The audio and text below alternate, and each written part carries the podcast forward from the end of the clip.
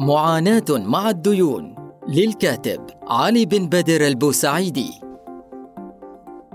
في هذه المقالة بجريدة الرؤية العمانية يوجه الكاتب علي بن بدر البوسعيدي رسالة إلى كل الشباب الخليجي بوجه خاص والعربي بوجه عام لكل شاب وفتاة بعدم الانجرار وراء المتع الزائلة والرغبة غير الرشيدة في الاقتراض لمجرد الاقتراض.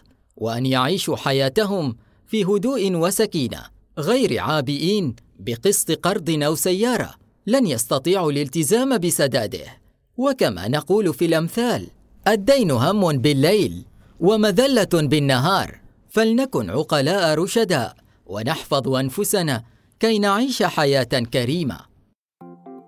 فمئات الآلاف من المواطنين واقعين في براثن الدين بسبب القروض التي حصلوا عليها من البنوك والمؤسسات المصرفية والتمويلية سواء كانت قروضا سكنية أو استهلاكية أو غير ذلك.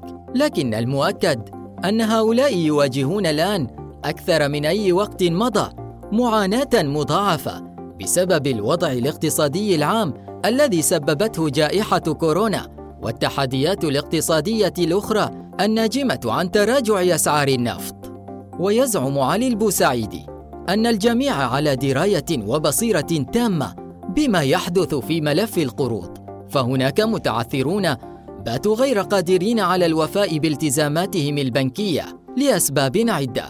أبرزها أن البعض خسر وظيفته أو مشروعه والبعض الآخر زادت عليه أعباء الحياة بعدما ارتفعت الأسعار وخاصة أسعار الخدمات وبترول السيارة. ناهيك عن فواتير الكهرباء والمياه.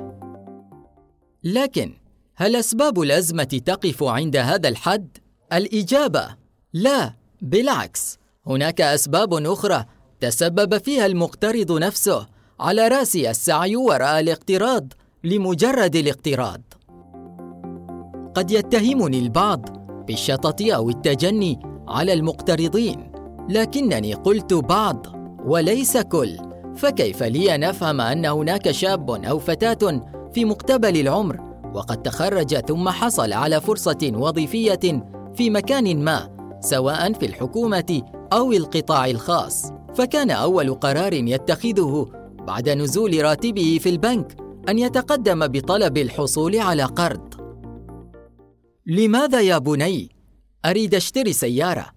ولماذا يا ابنتي؟ أبغي أسوي تقويم أسنان. هكذا. قرر شباب لم يضع قدمه الأولى في مشوار الألف ميل أن يكبل نفسه بالديون والقروض من أجل البهرجة ولدواعي الزينة والتفاخر.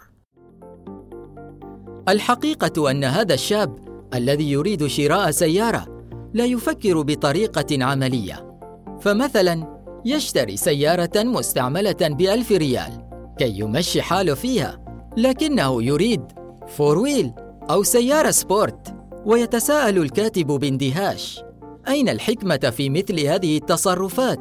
لماذا تغيب عن شبابنا وفتياتنا الأفكار العملية غير المكلفة؟ أو على الأقل التي لا تزيد الأعباء وللأسف لا أجد إجابة. أتساءل أيضا لماذا يلجأ معظم المقبلين على الزواج على اقتراض عشرات الآلاف من الريالات لبناء مسكن وهو لم يكمل عامين في وظيفته؟ لماذا لا يسكن في شقة بالإيجار لفترة معينة يضمن خلالها تهيئة ظروفه المعيشية وأيضا الترقي في وظيفته ومن ثم زيادة راتبه. بعد ذلك يبدأ في تحقيق حلم امتلاك المسكن وهو أمر مشروع وحق لكل إنسان. ويختتم الكاتب مقالته قائلا لا أريد أن يظن البعض أني ضد تمتع الشباب بالرفاهية أو حرمانهم من متع الحياة التي أحلها الله لكني آمل منهم الا يقعوا في براثن القروض في سنوات عمرهم الأولى. لا يجب أن يكونوا عرضة للتعثر وعدم القدرة على الوفاء بالدين وسداد القرض. في الحلقة القادمة من الرؤيا بودكاست سنعرض لكم مقالا جديدا. انتظرونا. أنا بدر البلوشي.